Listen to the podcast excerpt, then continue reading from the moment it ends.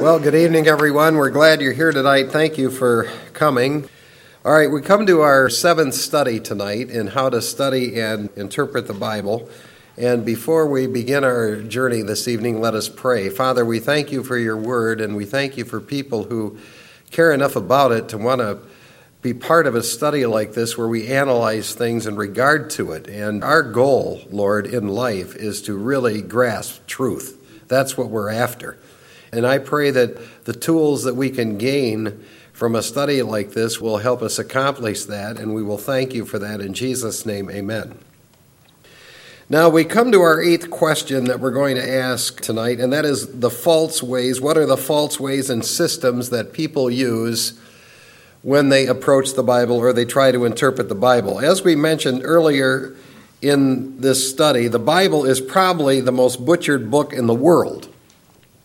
Almost every person who owns a Bible thinks that he is in some position to interpret it, and they are in some respects, depending on what the qualifications are and if they're meeting those qualifications, but most assume what they think about the Bible is right.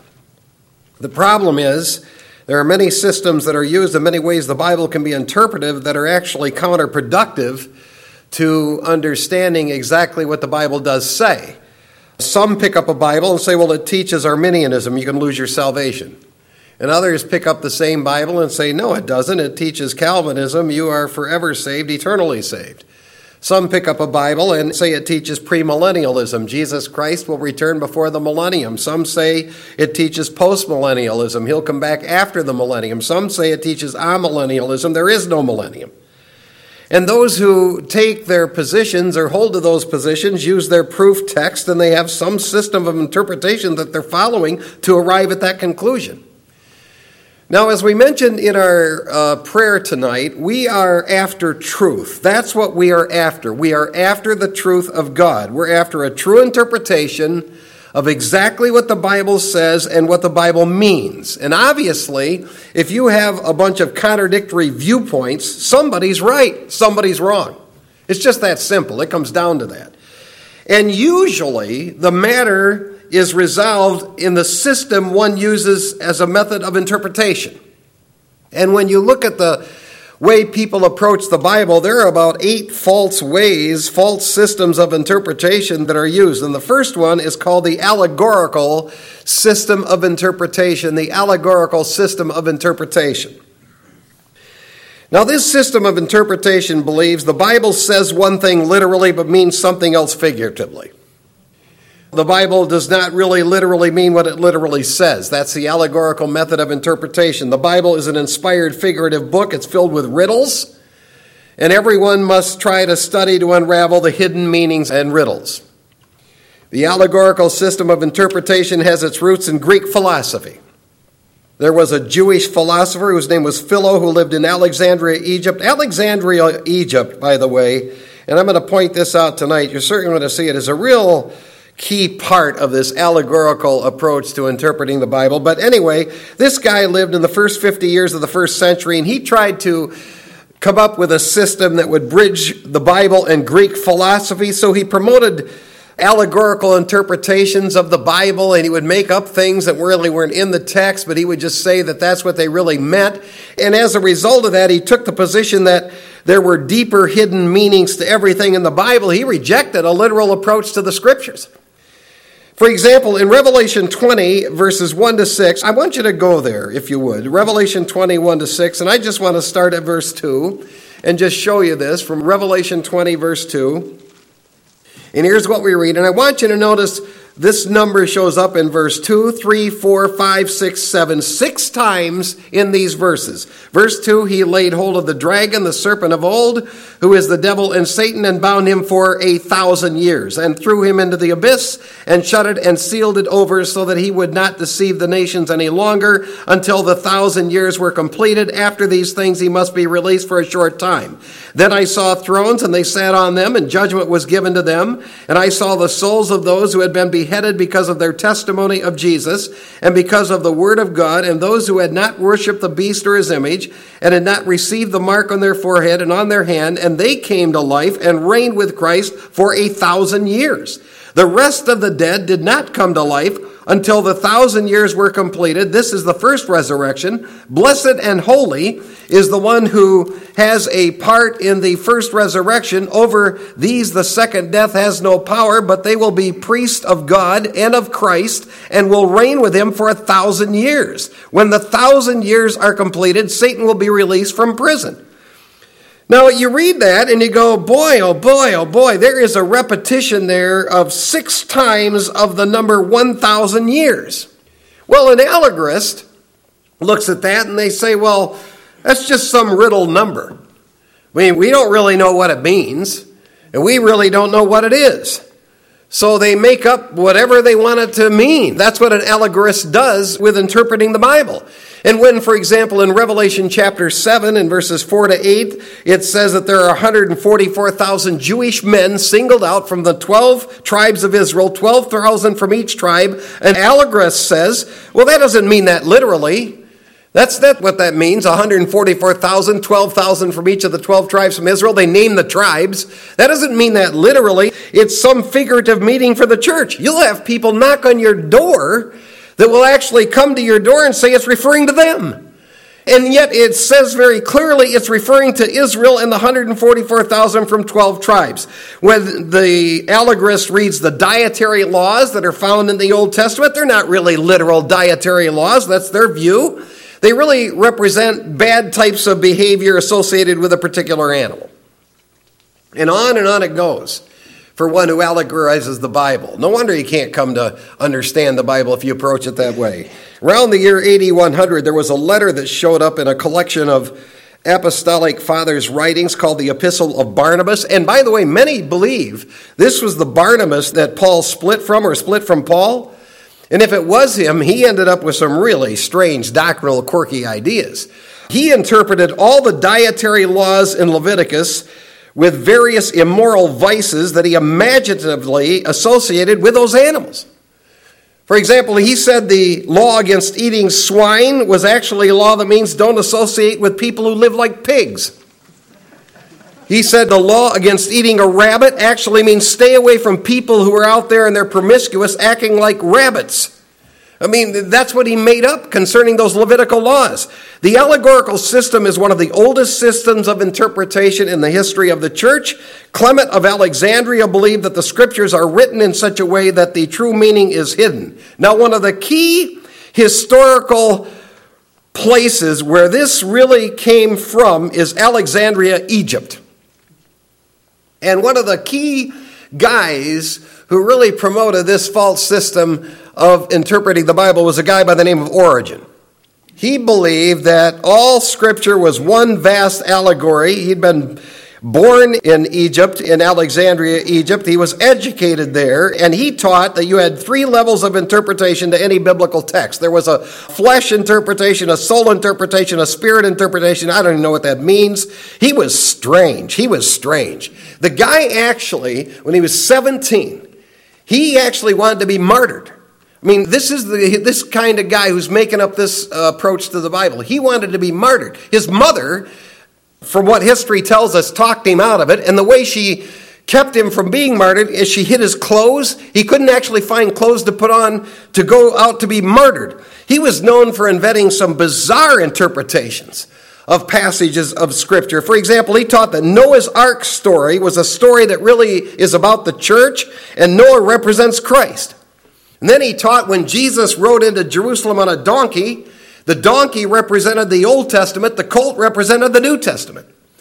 When you get to the parable of the Good Samaritan, that is designed to combat Pharisaical religious concepts in Luke chapter 10, the man robbed represents Adam. The city of Jerusalem from where he came represents paradise. The city of Jericho where the man was headed represents the world. The priest who passed by and crossed the road and didn't help him represents the Old Testament law. The Levite who passed by represents the prophets. The Samaritan who came along and helped him represents Jesus Christ. The donkey that he was put on to take to wherever he was going to be helped represents Christ's physical body. The wounds that the guy had on while lying there in the street represents the sins. The inn where he was carried to represents the church, and the Samaritan promise to return represents Christ's second coming. I mean, he just makes up stuff. He takes anything in the Bible and makes up stuff. And I'll explain a little later why he did it. I think there's a reason why he kind of went crazy in his approach to the Bible. Martin Luther, who prior to salvation said, "I was an expert in allegories," totally denounced this approach to interpreting the Bible after his salvation. He said that Origen's allegories are not worth so much dirt. And John Calvin said that those who interpret the Bible allegorically are torturing the scriptures in every possible sense from the true sense.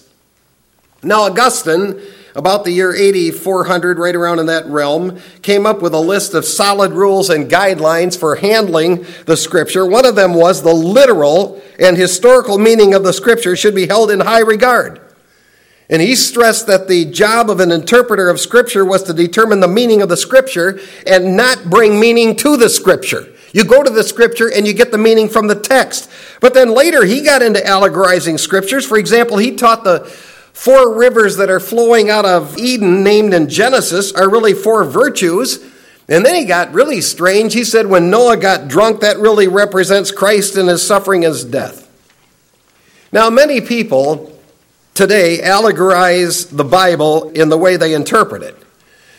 For example, when God promised Israel a land, and when God promised Israel a king and a kingdom, there are many people who say, he doesn't really mean that. Doesn't really mean he's going to give them a land, and it doesn't really mean he's going to come back and be a king, and they're going to have a righteous kingdom. It means something else. Now, obviously, you have some major problems if you approach the Bible, try to interpret the Bible allegorically. First of all, if God doesn't mean what he says, how can we ever know what he means or what to believe? I mean, if you're going to stick with your allegorical interpretation, if you have 150 or 200 passages that say, believe on the Lord Jesus Christ and be saved, if you place your faith in Jesus Christ, you'll be saved from your sins. If you take an allegorical approach, how do you know he means that? What if it doesn't mean that? I mean, how would you ever know if it doesn't mean what it says? Secondly, how do we know who has the correct interpretation if it's not based on the literal words? So you get some guy who comes along and he makes one view of a text, and another person comes along and he has another view of a text. I mean, how would you ever determine, well, who has the right view here? And thirdly, one person says a passage means one thing, someone else says another. How would one ever know truth based on an allegorical interpretation? I like what Robert Palmer said in his book, How to Understand the Bible. If the Bible does not mean what it says, there's no way we can know what it does mean. And that's so true. So there's your first false approach to the scriptures, the allegorical method of interpretation. Now, the second false system is the mystical or devotional system of interpretation.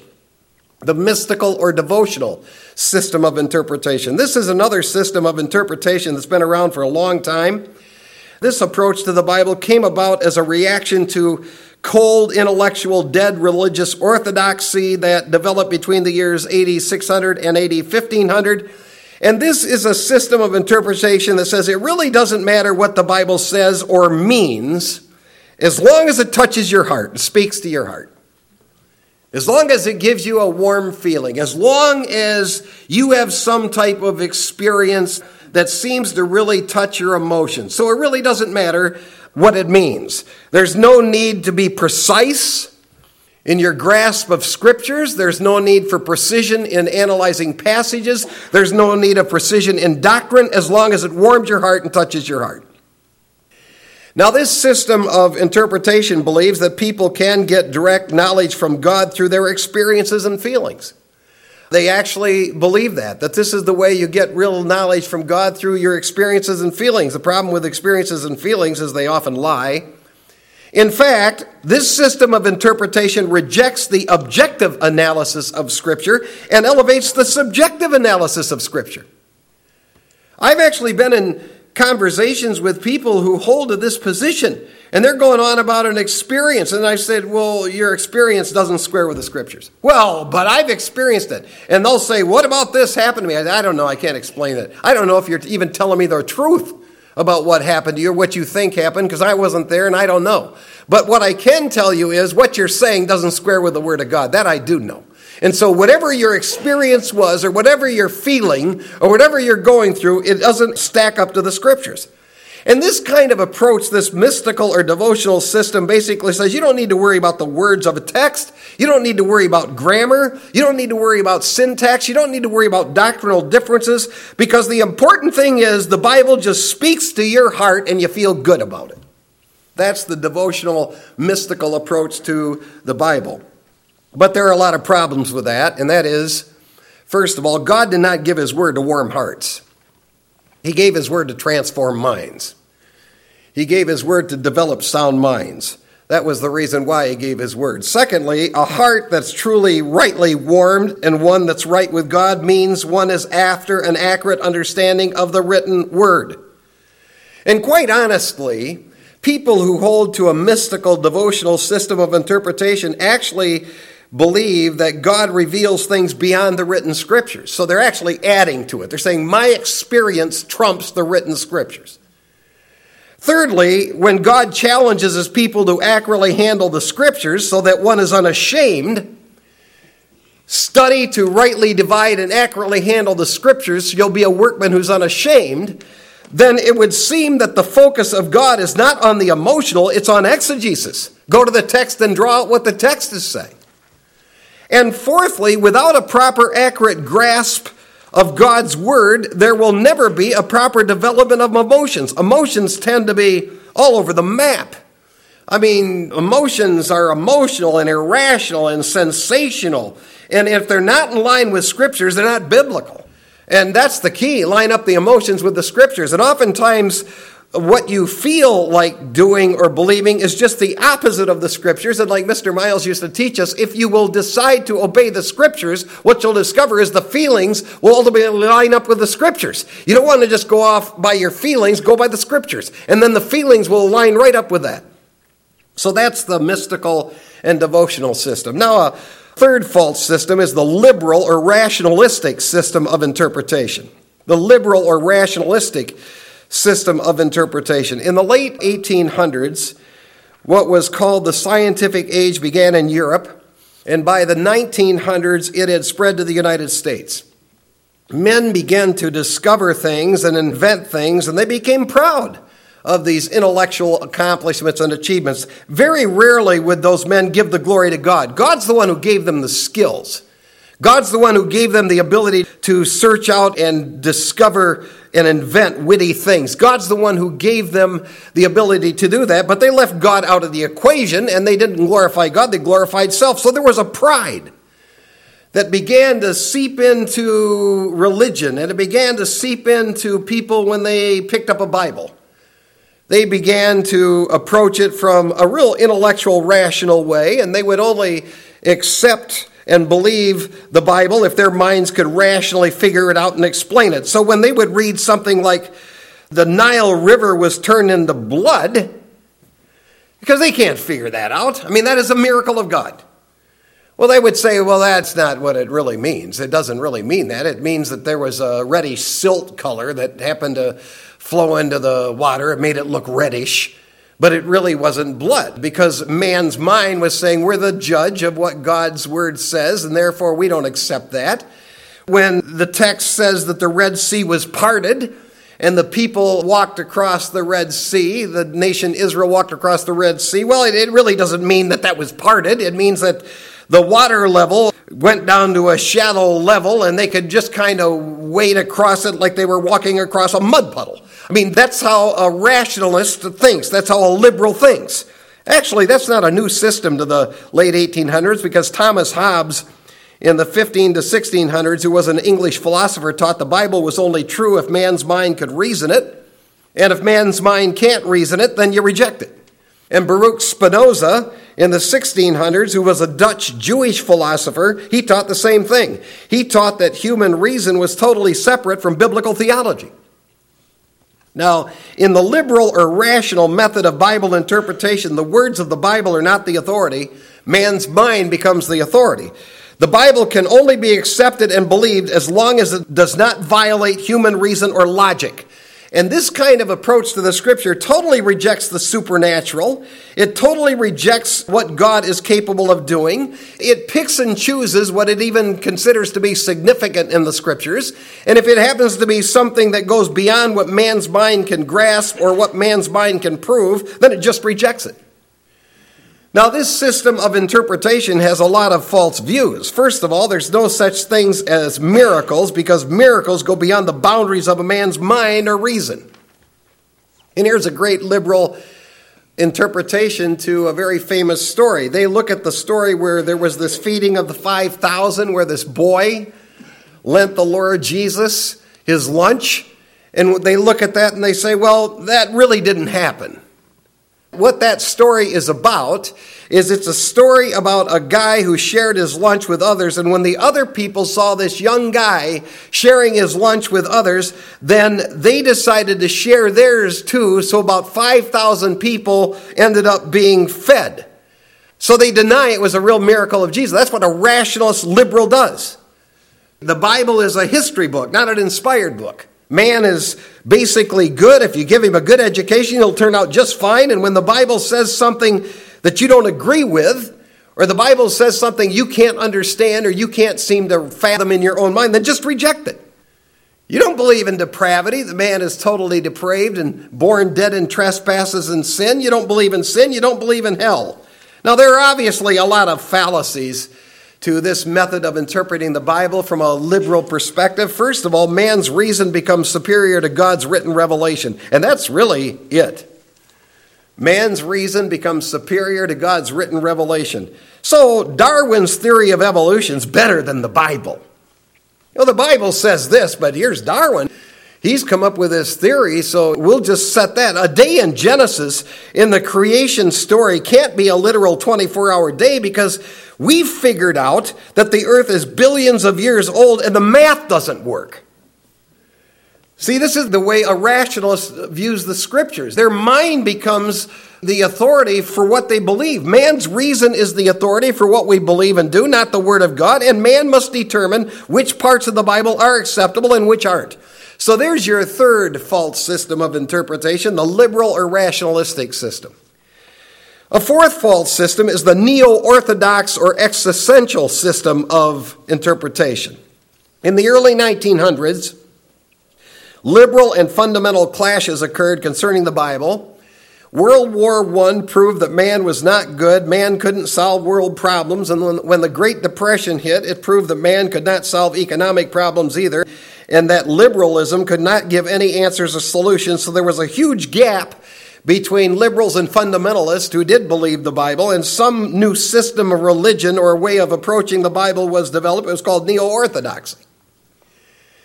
Now, neo-orthodoxy taught that the Bible is not inspired word of God by the words written, but it becomes the word of God when a person by faith experiences it.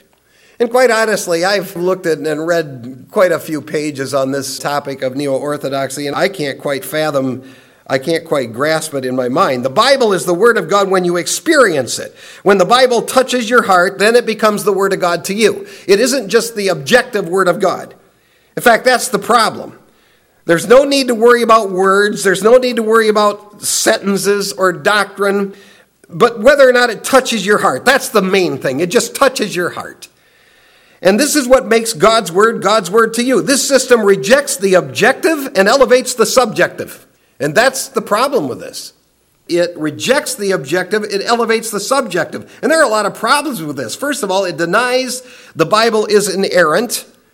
That is, it's without error. It denies the Bible's infallible and capable of error. And when the Bible touches someone's heart, it's the word of God. Things can be interpreted as myths. I mean, you can basically say, we don't believe in creation, we don't believe in the fall of man, we don't believe in the resurrection. These are myths. It's not important whether or not it's true or not. This is the way this is approached in neo-orthodoxy. It's not important whether it's really true or not. What's important is that you experience something. There is a fifth false system that comes out. It's called the ecclesiastical system of interpretation. The ecclesiastical system of interpretation is a system that says it doesn't matter what the words of the Bible actually say. What really matters is what the church says. The church is the authority, not the Bible. And this position says there are some things that are more important than other things, and our church now is the authority for what we believe and what we think.